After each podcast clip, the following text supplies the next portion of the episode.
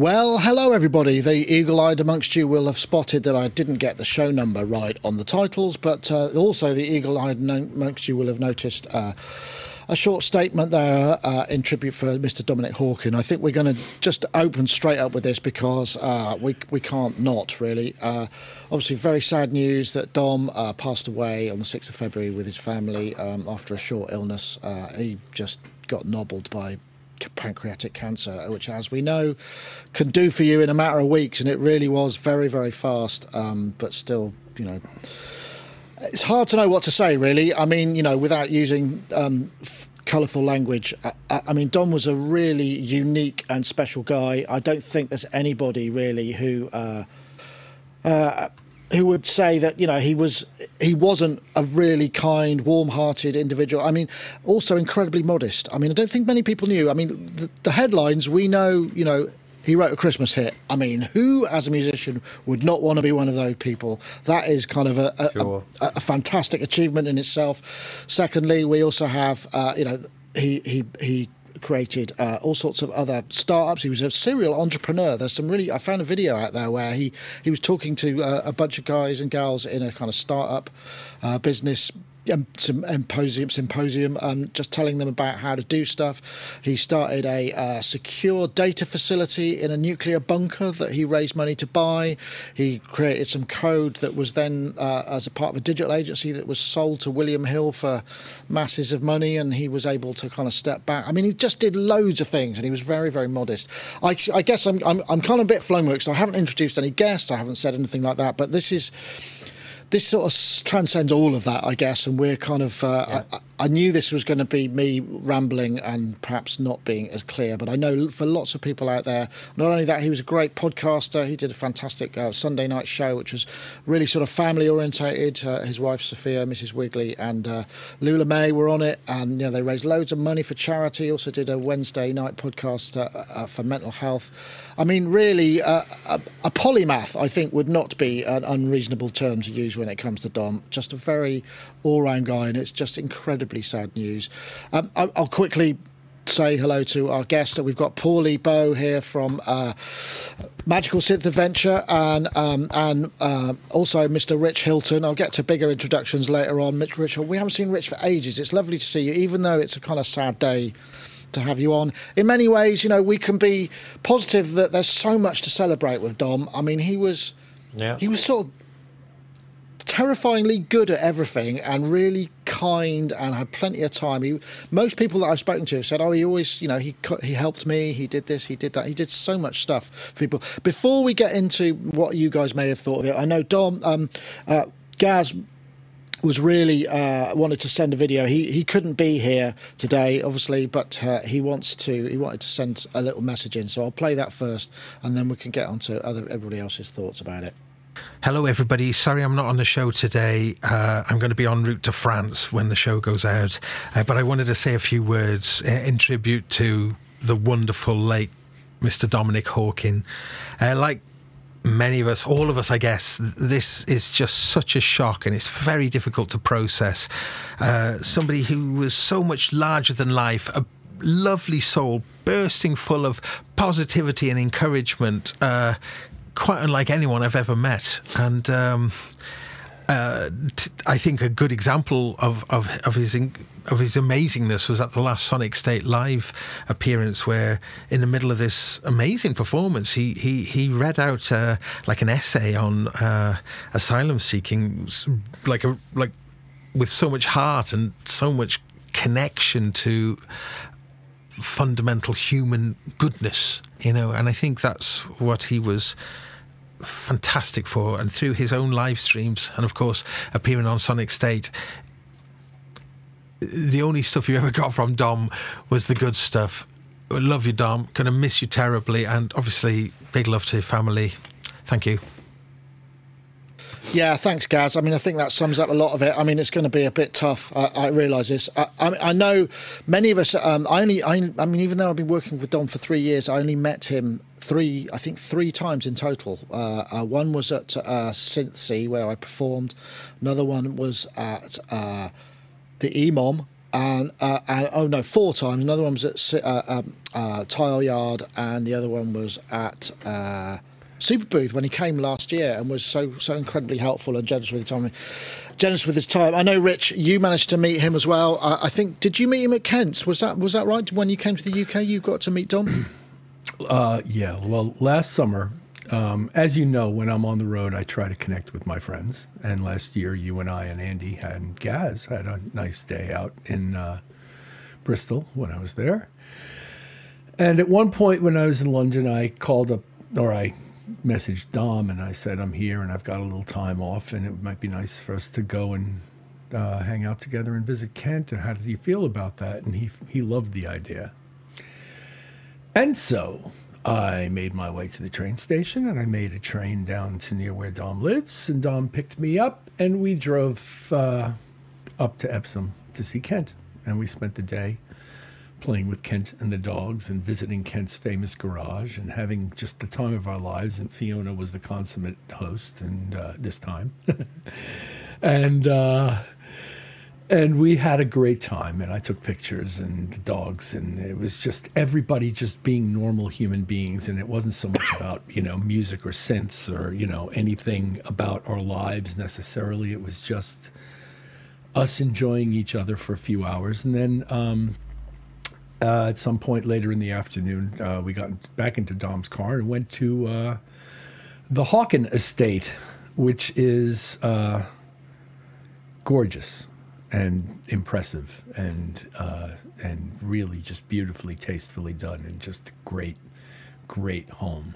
And um, I'm telling you this so slowly because I cherish this, and it's as close as I'm ever going to get to Dom. Um, but uh, we had such a wonderful day and evening, and they prepared a wonderful dinner. And I went upstairs and I saw the studio from where he does the Wiggly stuff and everything else, and which, by the way, is in the attic. I don't know if people realize that that studio Ah, is upstairs. no, I didn't know that. It's not in the basement. It's not on the ground floor. It's way upstairs in what would have been an attic conversion in any house here, except it's pretty sprawling in his house. Um, and that horn, that crazy wiggly horn he used to play whenever anybody would contribute, that was like incredibly loud, and you can see it stuffed with like tissue paper and everything. And um, it was a day that I cherished at that moment, and it's a day I cherish a hundred times more now because of uh, what a prince of a man Dominic Hawken was, and how what a huge heart, what a tremendously creative mind, how agile he was mentally, and how uh, open his heart was to everybody he contacted, and how much he touched everybody's lives, and brushed it off like like water on a duck's back. It it wasn't it wasn't something he uh, even acknowledged doing, even as he did it. And um, I don't think humans get much better than that. And I'm trying not to cry, but uh, Yeah. I'm gonna miss I'm gonna miss our friend terribly because he was just one of the really good ones. Yeah, I agree. Well, I will. Uh, I can totally agree. Yeah, it's a. T- it, it, we knew this was going to be tough. I mean, it is. It is like we said. It's incredibly sad. He's. This is. This is something that everybody who met him just kind of went, "Wow, what a great guy." My um, my my partner and her friend, they were doing the door, and they spent. They spent an evening in his company, you know, basically at the EMOM, and because I told them that he'd uh, had a hand in uh, Stay Another Day, and they were like, "Oh wow!" and they were just they were quizzing him about it, and he was totally up for it, and just really, you know, they said, "Oh, what a nice guy," you know, and it's like, I mean, usually my uh, my my synth my synth so the side of my life that is synths and the side of my life that is my personal life don't sort of cross over all that much in terms of family but he, he bridged that totally with uh, with Jane and Jill. It was really nice. Anyway I, I know that, um, I don't did you get to meet him at did you meet him at uh, yeah you must have met him at um, Synthfest. Yeah of course. Yeah. yeah.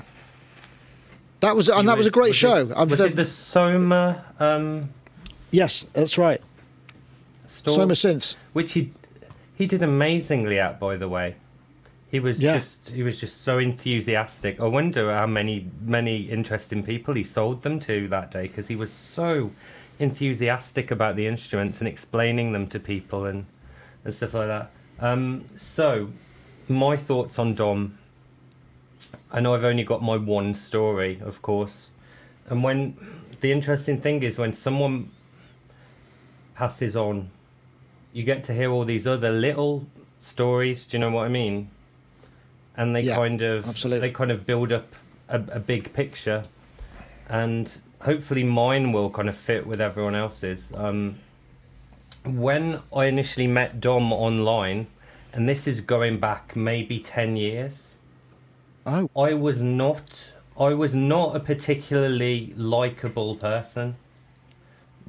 What I mean by that is it wasn't really my fault. I mean I had autism and complex PTSD from bullying, but there were lots of really rough edges to my personality. You know, I was quite jealous. I was quite reactive. And on the forums around that time. I mean, I was releasing music. I was, I was, you know, people loved the music I was doing, but I wasn't, you know, I didn't have the the personableness that I do now. And yet he just kind of broke through all of that. He could, he just saw that um, I was clearly someone who was talented but troubled. So he spent quite a lot of time I've got like old private messages, you know, and stuff like that that are probably on a server somewhere that I need to go and find. You know, just just telling me such nice things about myself and how talented I was and stuff like that. And I hear that he did this a lot with people, tried to build them up.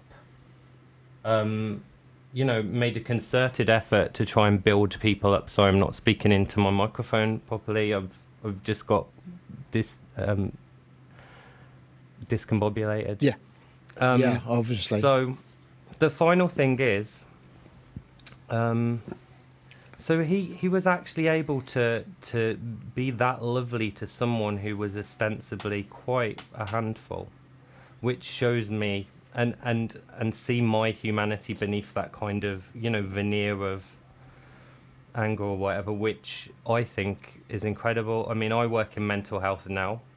I kind of turn my life around and, and help other people. And I know that he helped a lot of other people via his smashed um, podcast Yeah. because it was a bit of a safe place for people to, to talk about these things.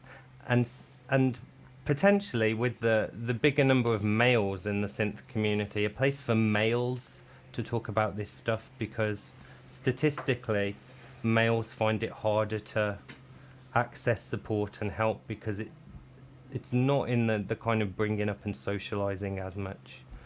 Um, so the final thing is we met and he was just so thrilled to finally meet me. It, it was like I was like Marilyn Monroe or something, do you know what I mean?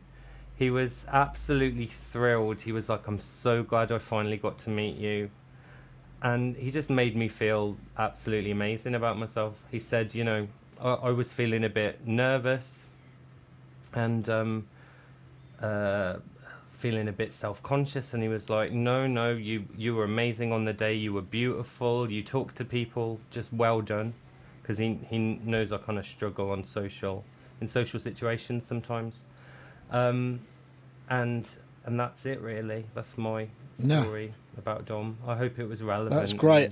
Yeah, of course it is. Of course it is. Everything is relevant. I, I think the thing is, is he? Yeah, well said, Paulie. I mean, I think everybody or many people have similar kind of quite deep connections, and he did. Yeah, he did just sort of bring that out. I'm. going there, there's been a lot of talk about his performance, and this is a very special moment, which I've just I've just got to play because this gives us the quote. Uh, uh, it doesn't really sum Dom up, but it's it's one of Dom's many great bits. This is from uh, our EMOM. Call that a kick drum? That ain't no kick drum.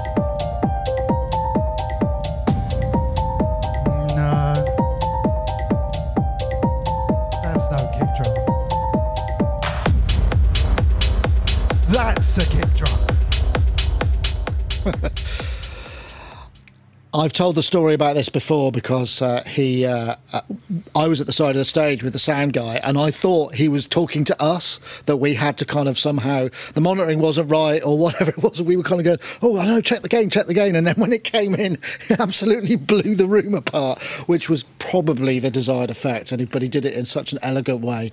Um, yeah, it was a fantastic. Uh, that's just a, one of many reminders. I mean, I suppose in many ways, you know, I feel, I, I, you know, the things I wish I'd done. I wish I'd gone up to visit him in his house. I wish we'd gone fishing together. There's all those things. But uh, so if there's any lessons to be learned, make sure you do those things when you get the opportunity because you never know when uh, when you might not. And I think that's kind of important, um, an important lesson in life, really, and one that's really easy to overlook because we're all, you know, weighed down with responsibilities and kind of you know worries and all that stuff, and we think, oh, I can't do that; it's going to be too difficult. Just try and do it because um, you know you might never, you might miss that moment with somebody like Dom, you know that uh, you can't have again. So anyway. Oh, right. I think we should probably. Uh, um, I, I'm, I'm actually. I'm going to do something really crass now and play an ad because I think we all need a moment. Ozone 10 is the future of mastering. The new version includes Master Assistant, match your master to any reference file or files. Also, the stabilizer module in advanced adds clarity with intelligent and adaptive mastering EQ. Also included is the impact module in advanced, which enhances the rhythm by controlling microdynamics. Don't forget the code SONIC10 at izotope.com forward slash Sonic Talk to save an additional 10% off any software purchase, not including subscriptions.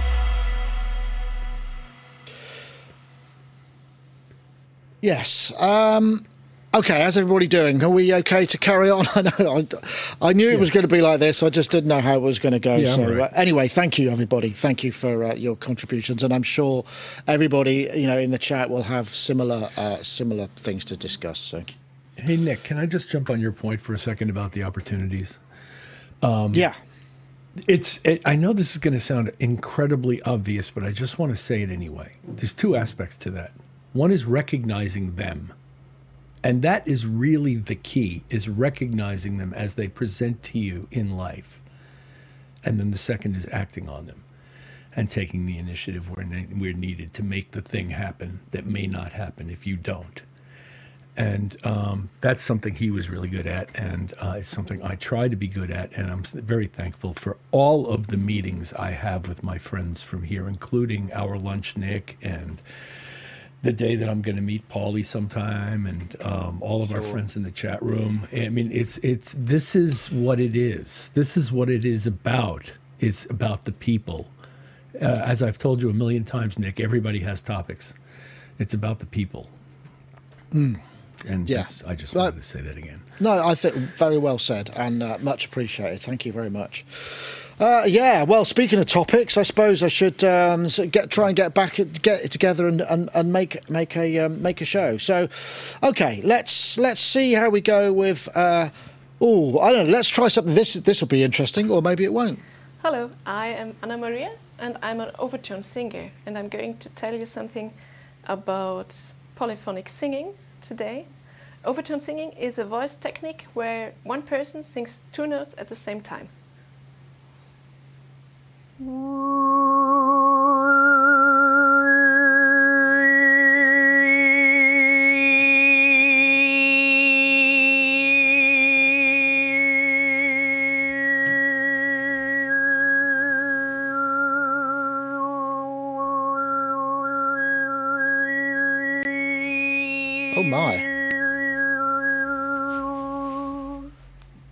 She's a living high pass filter. That's uh, Anna Maria Hefele. Uh, uh, and this, Sing this song really, harmonics. sing they were definitely sing song harmonics weren't they uh, this isn't really about music technology so much but there's some interesting kind of concept because it, this is something that you know our mouths are able to to produce all kinds of interesting and exciting tones, and uh, she can do that. I mean, is it, there's a. I think we first heard of this sort of technique, uh, which was perhaps more about the less about the overtone, uh, undertone, uh, the fundamental, more about the overtone, uh, with the. Uh, the um, throat singers used by the KLF Yeah. and uh, also Kaimakoma, which was the Tuvans of Mongolia. I have actually got a little clip of that. Uh, and it's just that this lady is just kind of doing her own thing and kind of developed a technique. You can actually learn stuff from her as well if you wish. I wondered whether anybody had ever tried. I mean, I've tried that thing with whistling where you if you whistle and sing at the same time, and you can when you or when you whistle, if you if you do it in the right way, you can add harmonics to a whistle. I can't do it with my voice. Right. I just wondered if anybody had done any of that. I know, Paulie, you sing, so you know why. I'm not asking for a demonstration or anything, unless I, you um, happen to be a virtuoso. No. I, I can't whistle, you know. That's interesting. I Really? play like about I play about ten instruments, but I can't whistle. How about that? It's Wow. it's clearly I've I've overcompensated, haven't I, for not being able to naturally whistle. But no, I can't actually do much overtone stuff. I know it's the shape of the vocal cavity that acts Yeah. as your kind of almost band pass filter kind of thing. I, I can kind of do it on a um, a low note, which I did the other week. I think I kind of demonstrated a sort of Right. you know, kind of thing. Yeah. Um, but yeah, maybe maybe I should learn. It's an The- interesting the one, isn't it? is- sort of thing one one could, wouldn't you? Sorry, Paulie, carry on. It's um, it's it's only useful if your song's in like a dominant seven, isn't it? this is a little joke. Ah, I But suppose yeah, it- Well, you can always change the note, you know. But that's right. That well, that's what I'd that's what she does. She she can she can sing both and create intervals between. I think the thing that I find it quite hard to to differentiate, just purely because the the kind of Mongolian school uses a much much lower fundamental, so the difference between Yeah. the fundamental and the harmonic is is more obvious, I suppose, and there, there's a clear sort of pitch differentiation. I know, Rich. I'm just wondering. I don't know if you have to. Do you sing in as a part of Chic? Have you ever thought of throwing in a bit of uh, overtone polyphonic singing when the backing vocal is required, just to just to keep them on their toes? just to keep Can you imagine? uh, the short answer to that question is no. Um, I had been fam- I had watched all of her videos uh, a few years ago because I am absolutely blown away by the fact that she can control it to that degree. Because I've known people who can sing multiple pitches at the same time, and I'm going to tell you about them. But I've never seen anybody who can run the harmonic series with such a high degree of control in the way that she approaches it. It's not there's nothing random about it at all. She's completely got it within her technique to do, and that's something I've never seen before. So yes, I've heard two Tuvans throat singers, and in fact, when I was working around the corner at the studio from Peter Vitesse, who you guys might know, who's a synthesist and a keyboardist and has played with a million people. He was studying Tuvan throat singing and would occasionally uh, demonstrate it for us, which was incredible because that's just such a courageous thing to do, anyway. And then um, I've I know of two professional singers that I've worked with or around that are able to sing multiple pitches in sort of more like what a saxophonist does in the high register when they play multiphonics. And there's plenty of examples of that in, on saxophone.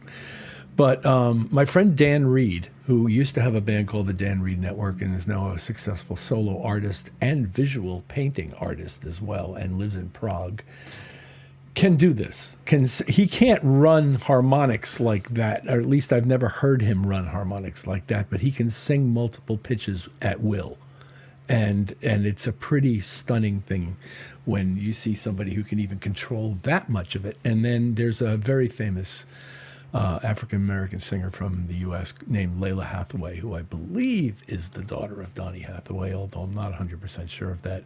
And she's a magnificent singer and a lovely person, and she can do that. And she does it on stage, like pretty much all the time, eh, you know, at every show. And uh, again, it's a different presentation than this nice lady had, but um, it had a, it's a really uh, impactful thing when you hear somebody do that.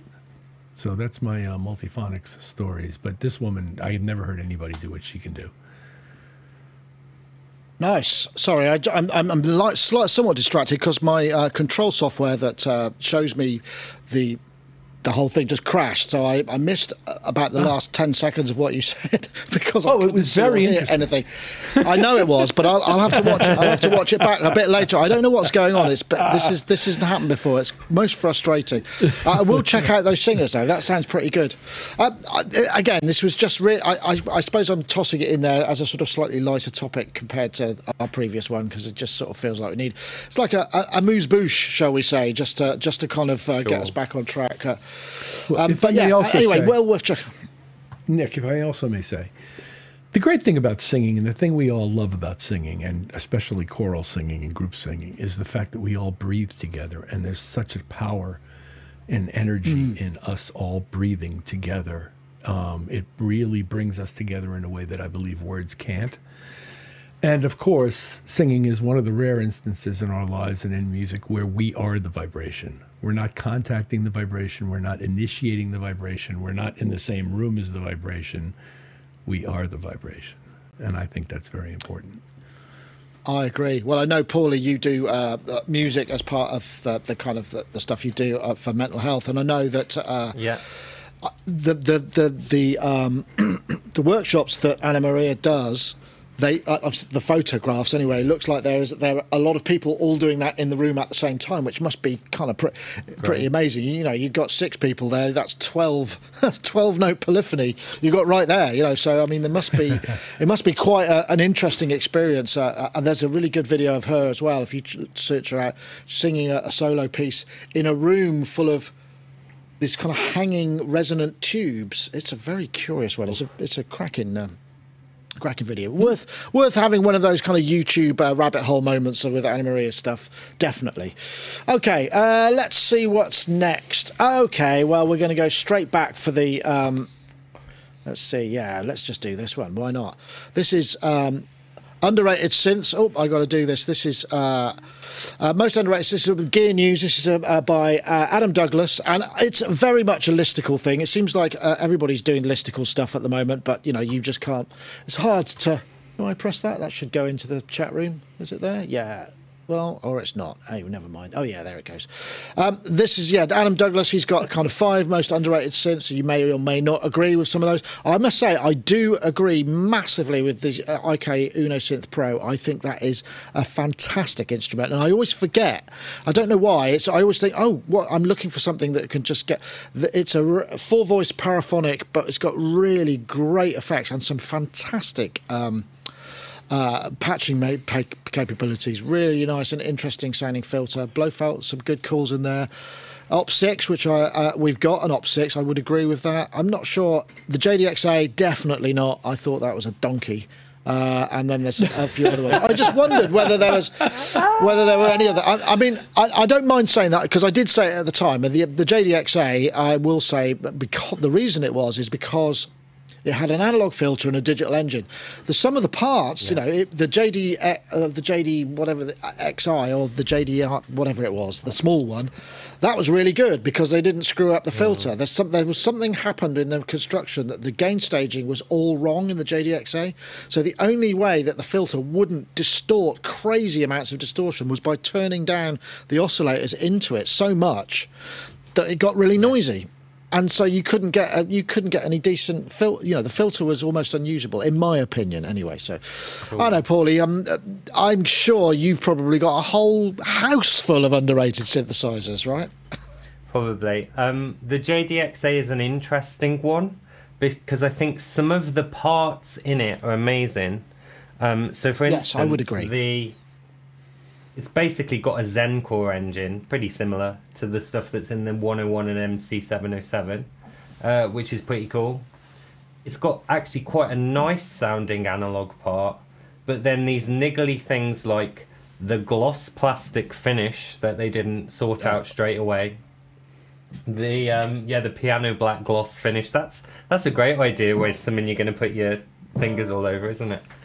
Um, the uh, that gain staging on the third analog filter, and finally, I don't think it's easy to transpose the sequencer. I think you can use the arpeggiator and transpose that, but I think the sequencer you can only use the bender to transpose, and I think these Oh, things nice. kind of put people off Yeah, as they should. uh, people off a bit. I, I think I'd probably grab one cheap now because I've enjoyed the 101. Um, but I think it's a it's an almost it's an almost hit kind of thing. Do you know what I mean? They just got a few things not quite right. The System 8 came came out, and although it's VA, Yeah, that's it seemed to do a lot Different better. story. That's a great Yeah. instrument. I would agree. I think the System So 8 is a great sounding synthesizer on, in its own right. That's why. Um, uh, the thing about the System 8 is it doesn't Yes. need the models because the actual basic. I mean, again, one LFO, very di- very disappointing, but you know, it's not the end of the world. It's still kind of Sure. pretty. Some of those filters were fantastic, but yeah, uh, Regarding Um, the other ones, though, I'm not entirely sure if they're underrated as such.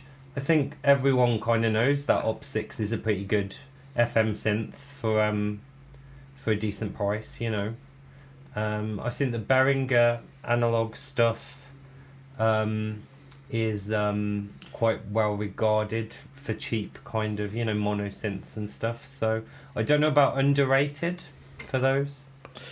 Yeah, I so I see what you mean. It's I, I think maybe the Blofeld Yeah. is quite underrated because we I reviewed um, the, the Mark II or what, there was there were different iterations, and I was really surprised at how great just the sawtooth into that filter sounded. It was like, oh, that's lovely. That's really nice. Rich, you must have. Uh, uh, um, there, there's there are so many synths to choose from that are underrated or perhaps underappreciated. Perhaps maybe a better way of putting it. I don't know. I could easily come up with 10 that are overappreciated. But before I go there, before I go there, um, of these five, let's see. The Uno, I'm not, I've never contacted, but I do know people who really speak very highly of and enjoy using. And I don't even know if IK had anything to do with designing it, but it's theirs. And, uh, and as Paulie pointed out, the Op6 is pretty widely regarded as a nice uh, FM alternative for people who want to get a current FM synthesizer and want to be able to operate it without a degree in physics. So that worked out well. And um, the XA, the, the Roland, okay, we've toured with one of these things for a number of years. And as great uh, points as have been made about its architecture and the things that are good and bad about that architecture, it is an early Zencore kind of introduction into what has now become a much deeper integration in this instrument next to me called the Fantom. But um, I wish any of that was its biggest problem. Its biggest problem is the physical construction of the thing. It's just not very robust. It will fall apart. If you try to tour with it, it will break. Um, and uh, we have two of them, and uh, we know this from experience. Have you got the XA or the XI or the XI? The little one or the big the, that- XI, the- is it the little one. I think it's the, the- little one. Yeah, the little, Yeah, little but one, they're yeah, ba- yeah. they're basically built out of the same stuff. I mean, if you look Yeah. at them, they're not terribly uh, high end construction builds to me. The Behringer product, as odd as it may be, uh, interested me only because I didn't realize they'd done an MS-20. I think the fact that it fits into a Eurorack is magnificent as far as a design consideration because if I had a Eurorack system, I kind of like the idea of using uh, synthesizers that are known next to other things um, as part of the palette that you use to create these colors. And I think, especially one with as many patch points as is on the MS-20 design, uh, could prove to be very useful for certain things. In a year, you basically get a lot for the money in in that kind of rack configuration. So I Yeah. kind of like that. Yeah. And thank you, Wagyu, for the clarification about the JDXI in the chat room. XI, that was it. Yeah. So um, underrated synths. I think FM is has gone through a period in general of being underrated. Uh, people got real, uh, I don't know, parochial about how analog. Analog became the buzzword after digital was the buzzword for a few decades, and uh, so FM didn't really resonate, if you'll pardon the pun, with any of that. Um, and um, I've always really liked FM for what it does well, which is what it does in the mid range more than anything else, and in high frequencies, and with attack characteristics. So you can get some very unique percussive or even textural things and, and great mid range things that are fun to use and distort. And I find they distort really well, FM synths. And uh, so, in general, I think FM kind of has gotten short shrift for a while. And I think the Op6 helped kind of bring it back into favor to some extent. Um, and other than that, uh, I don't really have a list of underrated. I mean, there's, you know. No. The, the stuff I didn't want back then hasn't really, mu- for the most part, gained any particular cachet now. Even though Do you, that does people anyone? are- Does anyone remember the Fizmo? Do you remember that got absolutely? Yes, of sla- I course. never, I never put my hands on that Yes. one. The uh, Ensoniq Fizmo, Oh, was- and, and yet people, I'm still, people are now sort of saying, "Oh, I really like the Fizmo." I, I hear it, and I don't know whether I. I mean, I can't say.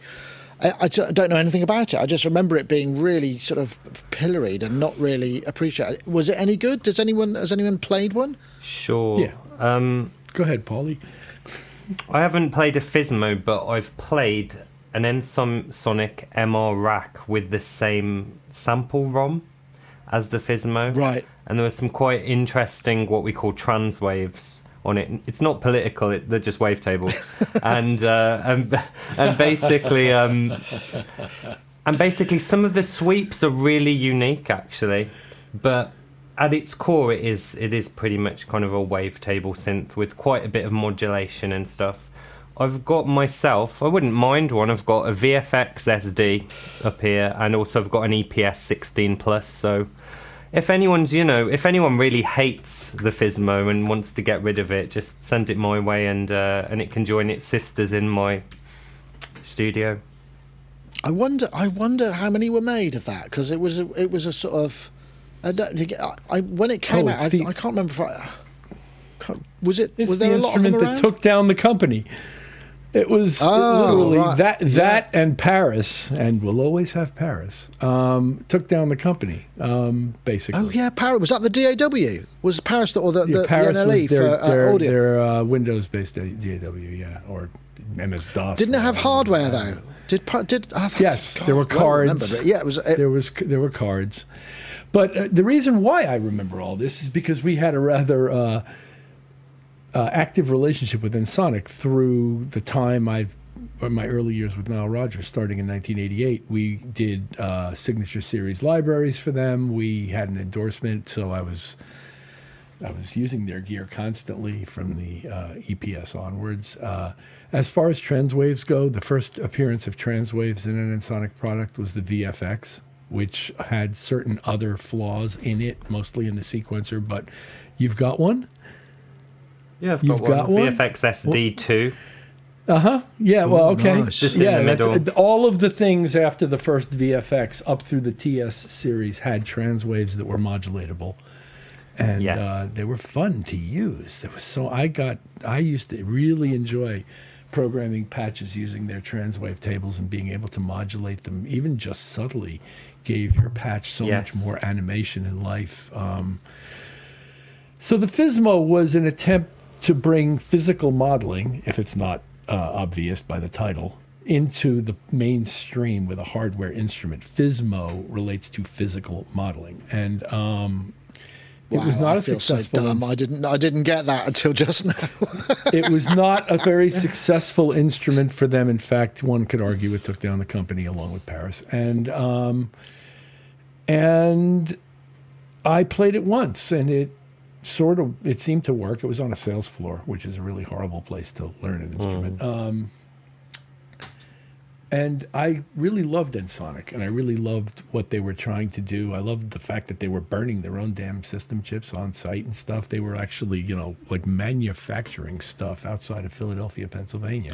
Weren't they? Were, were they? Uh, did they have a hookup with Creative? Was that why you were seeing the hardware? stuff? Ultimately, Was it- was they were. the- Uh, I think. I think the first buyer was Creative, who took some card, uh, or they did something with them.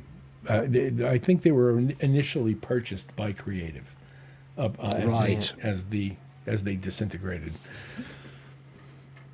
It, Yeah, was it okay, and they then had- Creative, maybe? Mm-hmm. Yeah, think I, they would can't. too. Maybe. So, yeah. Yeah. I think you're right. And they did do some. Yeah, there were some Ensoniq sound cards, weren't there, and sound devices that were that evolved into Paris. Anyway, I, yeah, it's a uh, that, that's probably for another topic. But uh, yeah, no. Anyway, uh, it's a great article. Well worth I've checking got, out. um, um, I've got one Oh, got underrated another- synth, if that's okay. okay. Just yes, one. please do. It's really odd. Some people are starting to clock on now that it's quite unique for certain digitally pads and stuff, and it's called the Technics WSA1. And it's another early physical modelling synth from about 1995. And it's got Very two big. thought of. Yeah, it's got two sort of people who know about it know about it, but the rest of everyone else is just like, oh, it's just some kind of rompler or something like that. Honestly, what it does is really unique kind of wood knocked sounds or very sort of resonant pipe structure pads and things like that. Um, and it's a, it's one of my secret weapons basically. When when I when I put a, a, one of the sounds in a song, people are like, "What's that weird instrument?" You know, and uh, it's always the WSA one. Nice. Yeah. I, Yeah. I, yeah, no, good shout, good shout. I, um, there was a, there's a couple in the chat room as well. I'm just trying to see if I can find it before I. Uh, oh yeah, uh, Ian J Cole says uh, the Skulpt, the modal Skulpt uh, and Skulpt I see are underrated. I would agree. I think the Skulpt sounds really good. It's actually very, um, it's very digital and uh, for sort of early digital. It's quite an interesting machine because even though it's sort of oh, it's not quite chip tunes, but it's it, it's got quite a grit to it, but it's still got so, lots of. It's got a really interesting distortion and filter modelling, and I think it's what what the Cobalt and the um, I forget the other one now. Uh, the Argon came out of, where they sort of upgraded their. Uh, the, the hardware around it, um, and so yeah, there's a lot of good stuff in there, and they're probably dirt cheap. I mean, underrated, but also quite fiddly to use. But I think that was physically Yes. what com- what compromised it because it's piece of it looks like a plastic box. How about Morpheus for an underrated synthesizer? I've The, got a uh, Morpheus. I love it. Yeah. Well, it's not over, it's not amazing. underrated at Paulie's house. No. Is that in Sonic The as thing well? is, it's that's No, no, Emu. no. It's Emu. Yeah. Emu. Ah, okay. It's got about 300 odd different filters. Yeah. Um, it's you have to you have to program it with a you know wallpaper your hall looking through a letterbox style programming, but um, yeah, yeah, yeah. Yeah, yeah. ab- absolutely love that. If you can get to the point where you just get a wave and try the different filters, um, is really really good. Uh, if you can get one, you know, for your rack for cheap, and there's some decent editors. That's it. Yeah, it's the it's That's the it. D110's life, isn't it? It's basically Yeah, uh, multi timbral as well. What was their series Yes. that had that though? The Proteus. It's really built on the Proteus Yeah, uh, yeah, yeah. And Yeah. I, yeah, I, I liked Paulie's words for it. I call it the hole in the fence at the construction site. So Yes. you walk up and you stick your eye in the hole, and there's this giant expanse out behind it. You know? Yes. And that's kind of what you're working with in one of these synths with a display this big and a million parameters behind it.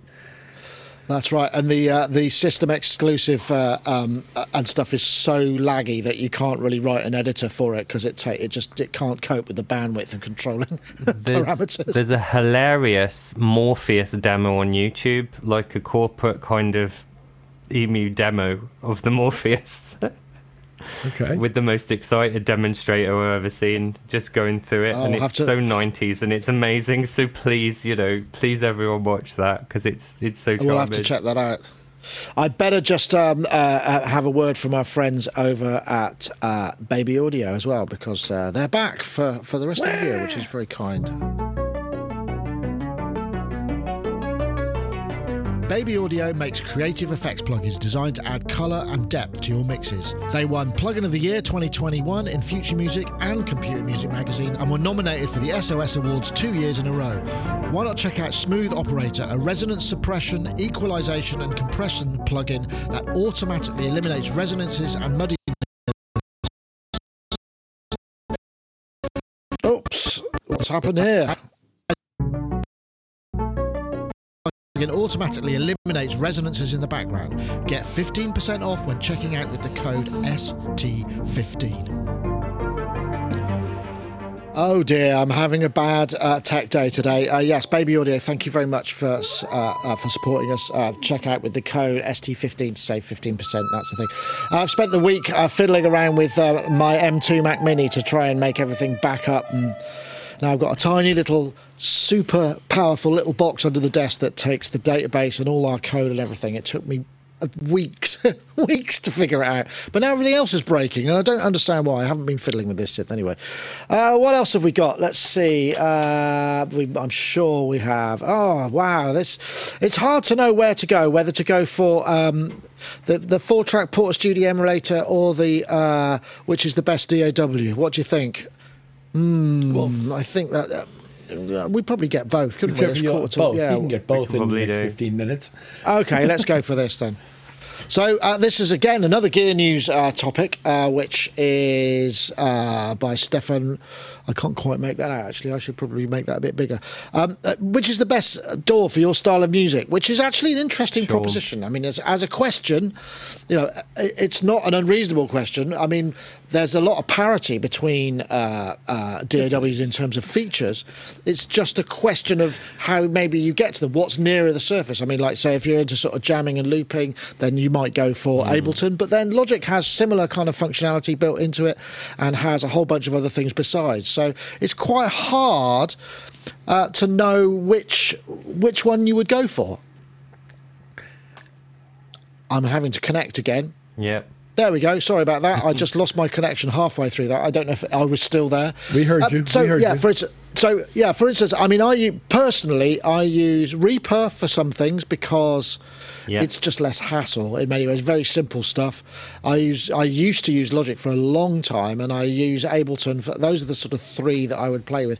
In terms of other ones, I generally don't get involved because I don't have the patience to learn the nuance of them, and I'm not doing it every day. So it kind of feels like well.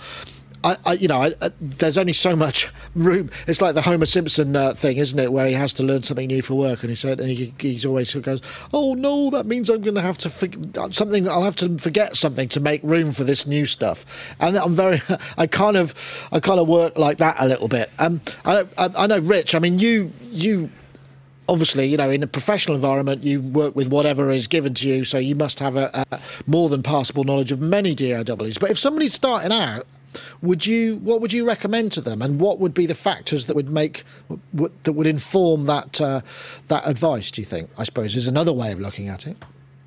I would tell them it doesn't matter. Big question. matter because it doesn't Okay. matter.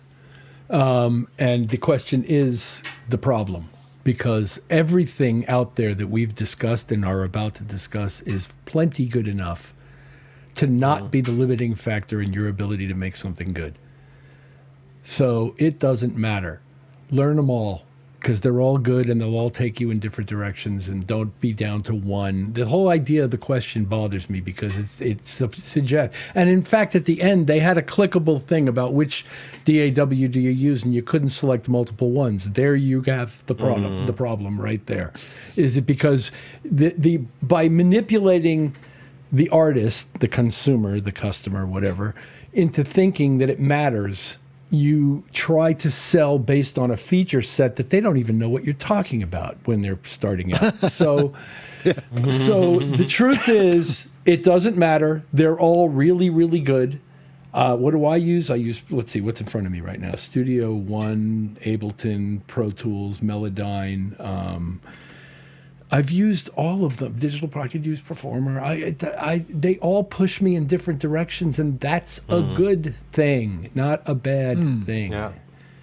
So there you go. I would tell Okay. it doesn't matter. Pick one and just get started.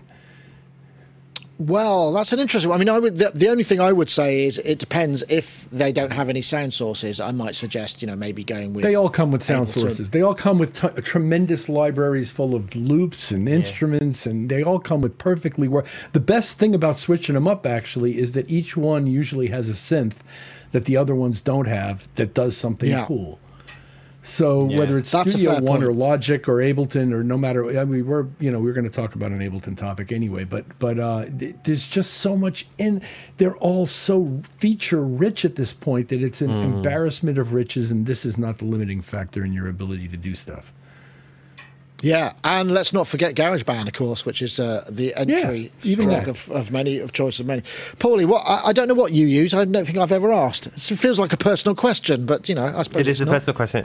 Before I go into DAWs, can I just mention one thing I remembered? We were talking about the Morpheus synth and it being a bit difficult to use.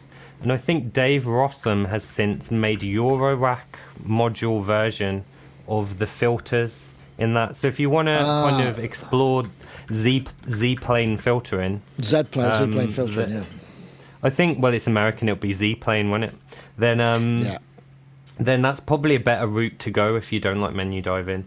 But DAWs, interesting, really.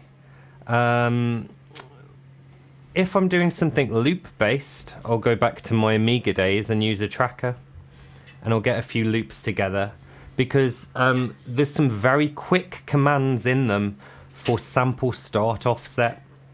And it's all kind of in hexadecimal code. It's not very easy to, to pick up, but if you know it, it's very quick to do kind of glitchy kind of loop manipulation. It's just like it's something I've been doing since I was about 14, so it's very natural to me. Um, but if I'm doing like a more linear song, say I've already written a song and I want to record it, uh, I use Cubase.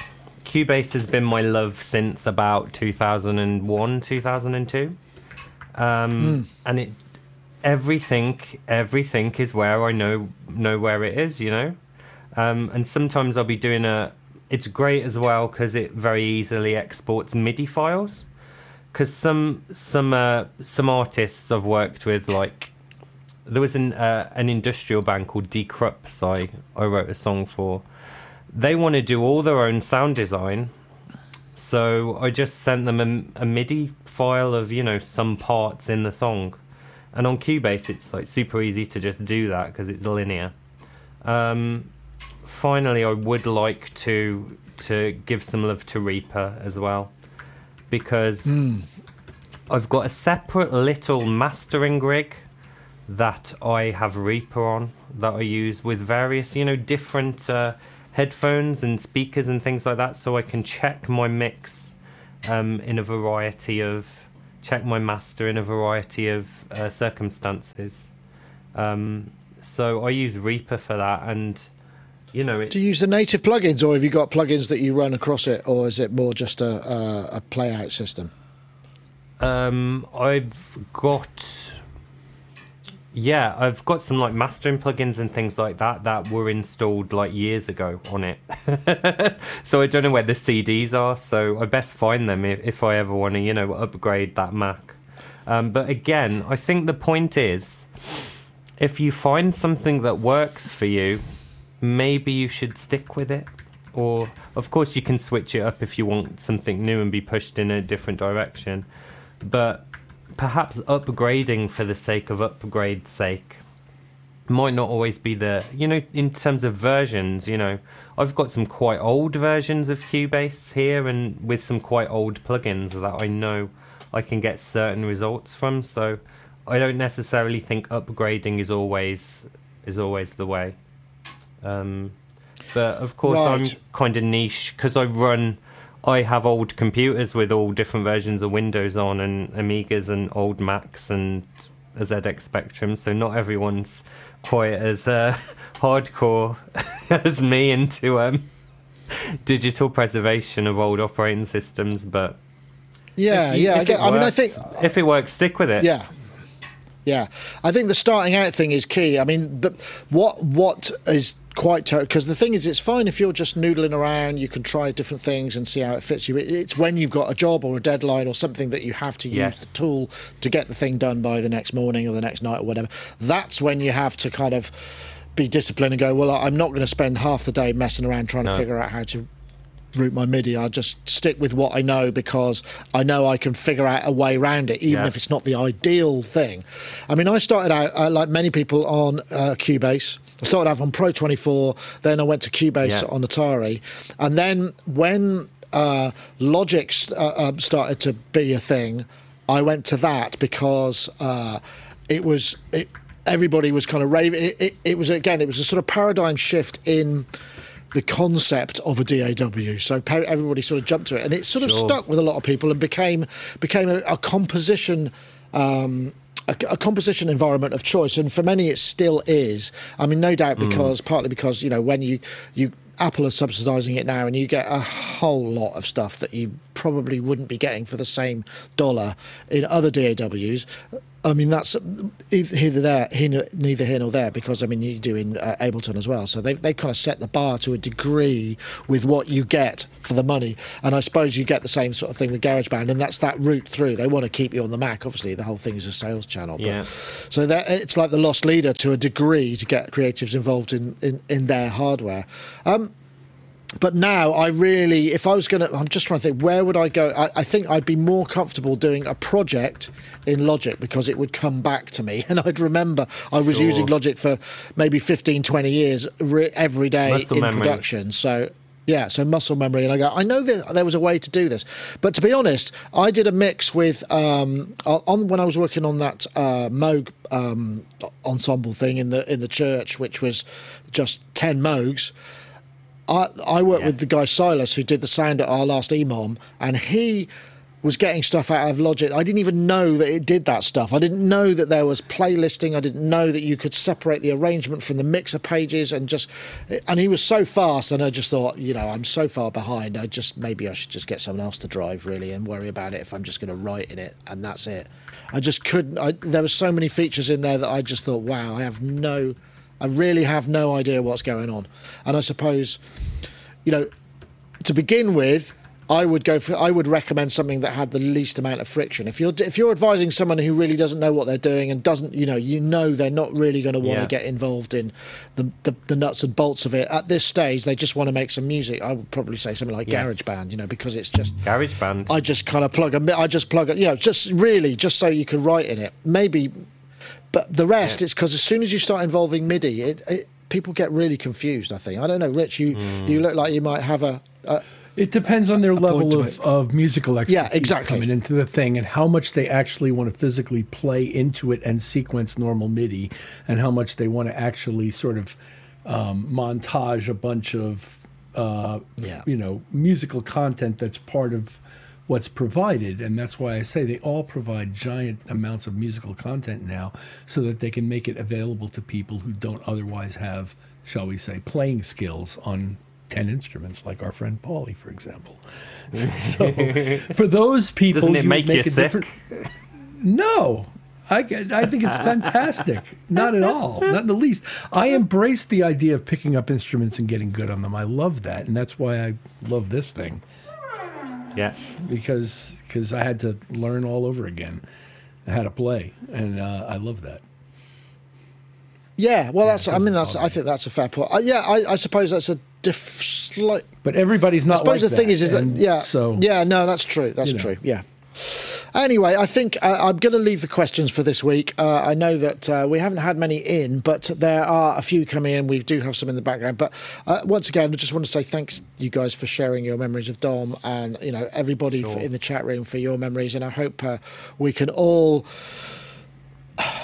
celebrate his life and i think there's going to be some kind of event in the uk in march which i will definitely be going to um, but uh, we'll also have our emom i forgot even to plug that actually but i suppose it seems a little bit uh, inappropriate but we will actually let me just quickly while i'm there i will throw up the uh, emom link which is this one and if you want to go, uh, we'll be performing. Um, well, seven people will be performing on the 11th of March, Saturday, the 11th of March, uh, and it'll be a, a kind of a tribute to Dom as well. But uh, if you want to go, the details are on the screen now. Sonic uh, Bitly slash Sonic Emom Two tickets are only a fiver. Trying to get them sold in advance so we know what sort of numbers we're dealing with, so they can figure out how many people put on the bar, you know, all of that kind of stuff. Anyway, um, Paulie, uh, uh, how's the? Um, have you nearly done with your uh, soundtrack? You said you were getting heavy, heavy onto that um, the last week. Have you have you made progress?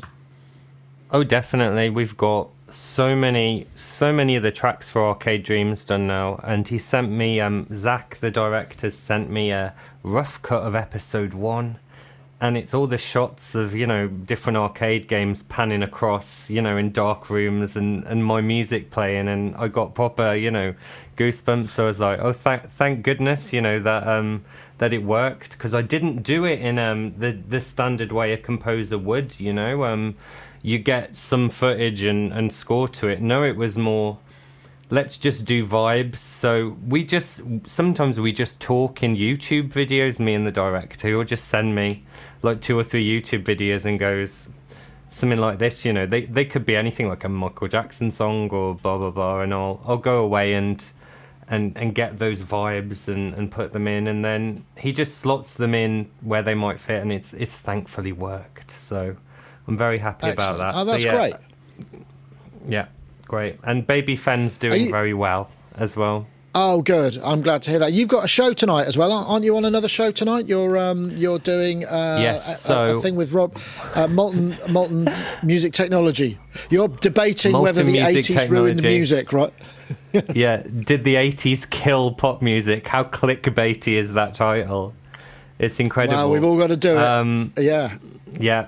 So, um, I mean, you can probably guess what what side I'm gonna um, come down on. Um, being being an '80s baby and being in a room full of synths, it's probably probably Yeah. likely Well- that I'm gonna say no, it didn't. But I've got some interesting points and and things like that. We'll talk about sampling, and maybe we'll talk a bit about how productions became more a bit of a one man or one person band. You know, um, some productions because one person enabler, in the studio could enable the entire track and.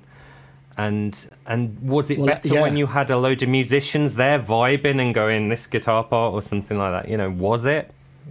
You know.